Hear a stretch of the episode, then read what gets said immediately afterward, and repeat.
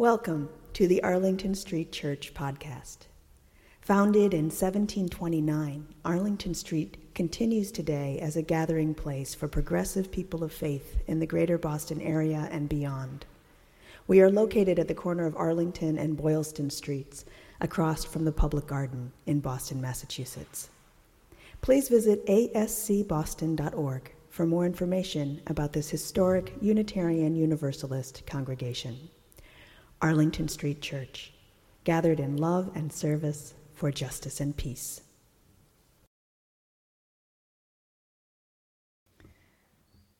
I've been thinking about Joseph's failure to make reservations. Been thinking about the nameless and much maligned innkeeper.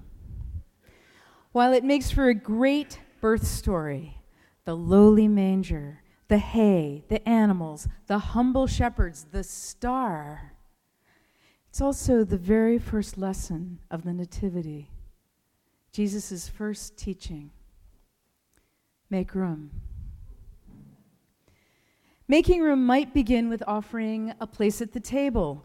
The Thanksgiving table, in the case of Wanda Dench, who in 2016 texted her grandchildren an invitation to dinner and let me know if you're coming but accidentally invited a stranger.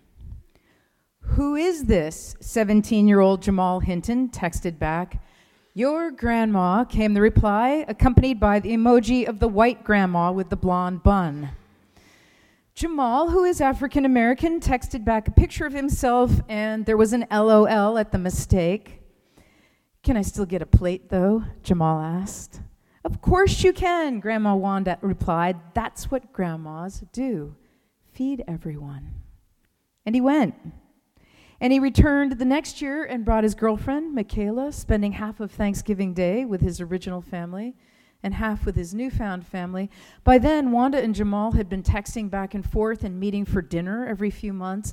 Gaining a new grandma as a friend, he says, it's great. This year, the two families are together. They were together at one table. Randall Bourgoin, the grandson for whom that original text was intended, says, Now my grandma's everyone's grandma. They're already planning next Thanksgiving all together. Jamal thinks he'd like to host. Make room. After a series of terrorist attacks rocked Paris three years ago, French journalist Sylvain Lapoix tweeted Those who can open their doors geotag your tweets and use hashtag Porte Ouverte to indicate safe places. Porte Ouverte, open door, was retweeted 760 times, translated for tourists into several different languages, and amplified by the international media. It swelled to over 800,000 tweets, allowing people, says Lapoix, who did not have a gun, who were not rescuers, who were not doctors, to help. Hundreds of people extended their trust, welcomed people into their homes, and built a spontaneous solidarity in the midst of the siege. Make room. It could begin with offering a plate or extending a welcome to ordinary people, frightened strangers, like Jesus' parents. Or maybe it could go something like this on a Tuesday evening in December of 2011, something happened at the Kmart in Indianapolis. A young father in worn out boots stood in line at the layaway counter, his three children clinging to his legs. He asked to pay something towards their presents, hoping against hope he'd be able to bring them home for Christmas. And then a woman stepped up to the counter. Turning to him, she said, I'm paying for it. The man just stood there and looked at her and then looked at the woman behind the counter and asked if it was a joke. She told him he wasn't, and he burst into tears. The woman proceeded to pay off his order and the layaway orders of toys and children's clothing for 50 more families.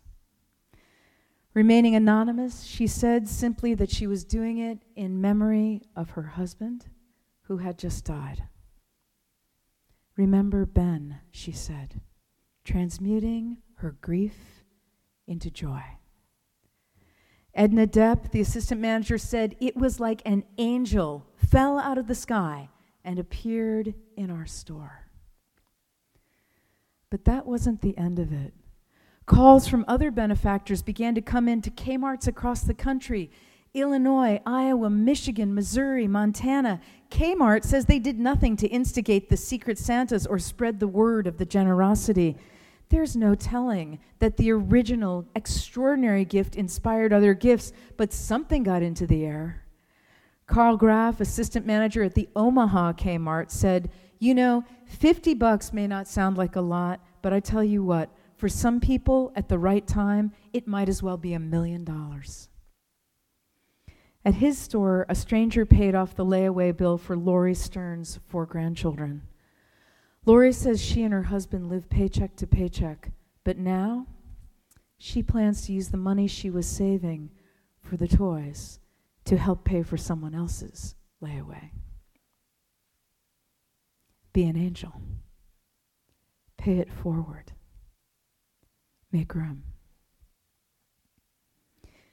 Can we offer a meal, open the door, open our hearts and our wallets to someone less fortunate. Across the centuries, can we heed the teaching of the young rabbi who said, For I was hungry and you gave me food, I was a stranger and you took me in? Can we choose to live as if it really were a commandment to love one another? This is a story from my childhood. One year, Robbie was cast as the innkeeper in the church's Christmas pageant. He was thrilled to be the innkeeper, um, but learning was hard for him. He spent the entire month of December memorizing his part, opening the door, saying, There's no room at the inn, and gesturing to the stable. He practiced doing this in a big, authoritative voice with a dramatic swing of his arm and a no nonsense point to stage right. He went over and over and over it. And then it's Christmas Eve. The lights come down. Joseph and Mary make their way down the aisle and arrive at the inn. Knock, knock. The door opens, and Robbie fills up the frame poised for his big moment. We'd like to rent a room, says Joseph. There's no room at the inn, retorts Robbie in full character, gesturing definitively toward the stable. He nails it. He does it absolutely perfectly. Sadly, Joseph and Mary turn away, heads bowed with sorrow and fear. Robbie stares after them. There's a long pause. And then Robbie steps through the door. Wait! You can have my room. There were some people who thought the Christmas pageant was ruined that year. What do you think? What about making room for forgiveness? If you've gotten really good at forgiveness, I'd really like to meet you. Abba Agathon, a desert monk of the early Christian church, said that when he sat down to pray, he was most likely to be distracted by unresolved anger, old grudges against those who'd wronged him, and schemes of retaliation and revenge. He said, and I love this prayer is warfare to the last breath. In the late 1960s, Susie and Hector Black were working with the Quakers in a very poor neighborhood in Atlanta. An eight year old named Patricia came to play at their house to escape the chaos of a family fractured by alcoholism and poverty. She started spending the night on occasion, and then eventually she stayed for good and became their daughter. Patricia grew into a beautiful young woman, graduating with highest honors in art from Fisk University. She went on to earn a master's degree in library science and went to work in the children's room at the Atlanta Public Library with young people who were as neglected as she had been. One night, a crack addict broke into her home looking for things to steal. He tied her up. She told him there where there was food, food in the fridge, where to get help with his drug habit. He told her to put bars on the windows in the back of her house and always to leave a light on. And then he left. She must have thought she was safe. But later that night, he returned, out of his mind on crack, and killed her. Susie and Hector were devastated. Hector says, These visions of what had happened to Trish would come crashing in on me. They would come and haunt me no matter where I was or how beautiful it was around me. It was like he had control over me and was pushing my head in the mud. My first instinct was that he was a monster. He was no human being. He deserved no compassion from me. Then I wanted to know what had made it possible for him to kill my child. Little by little, I learned about his life. His name was Ivan Simpson. He was born in a psychiatric hospital. Later, his mother tried to kill him. There was no one for this little boy. It wasn't that I was trying to excuse what he'd done, but I felt for him as another human being suffering. In the courtroom, Hector was thankful that he's so hard of hearing he couldn't hear a lot of what was said. Susie noticed they had a lot of friends who had come to support them. There was no one there for Ivan Simpson. No one. Hector was invited to make a statement. He said that Patricia wasn't their daughter by any claim of birth, but by every claim of love. God's gift to their family. They had buried her on their farm. The words on her tombstone say, All the darkness in the world cannot extinguish the light of a single candle. Hector concluded, I don't hate you, Ivan Simpson, but I hate with all my soul what you did to my daughter. And then he says it was almost as if two hands were on my shoulders, and I turned around and faced him when I said my last words.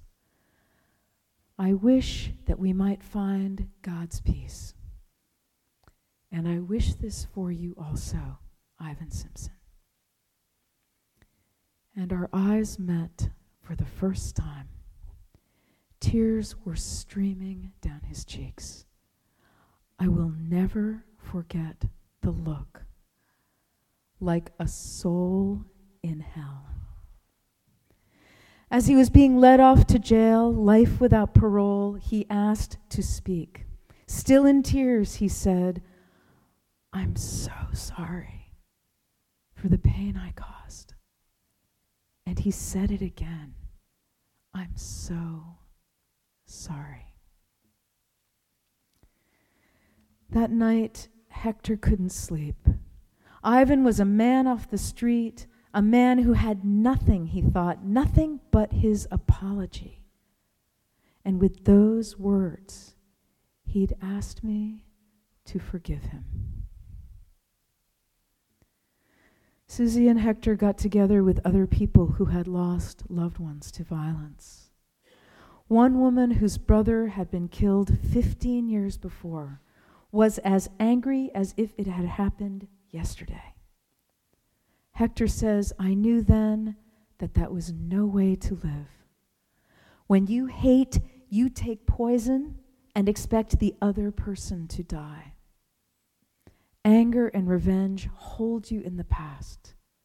Forgiveness can free you to the future. The Blacks decided to visit Ivan in prison. It was something Hector says they needed to do. So we sat down together and talked for two and a half hours. Because I'm almost deaf, I was sitting very close to him. He was unshackled. When it got time for us to leave, he stood up, and I did too. And then we had our arms around one another. It was an unbelievable moment that I could have my arms around the man who murdered my child. But forgiveness is possible, even for the worst among us. And I do believe, God knows, we all need forgiveness. Hector Black. Can we make room for forgiveness? Beloved spiritual companions, let's make room at the table and give thanks. Open the door to make room for strangers. Open our wallet. Be an angel. Pay it forward. Can we choose to live as if it really were a commandment to love one another? Let's toss the script and make room in our hearts. Let's make room in our lives to forgive. Let every heart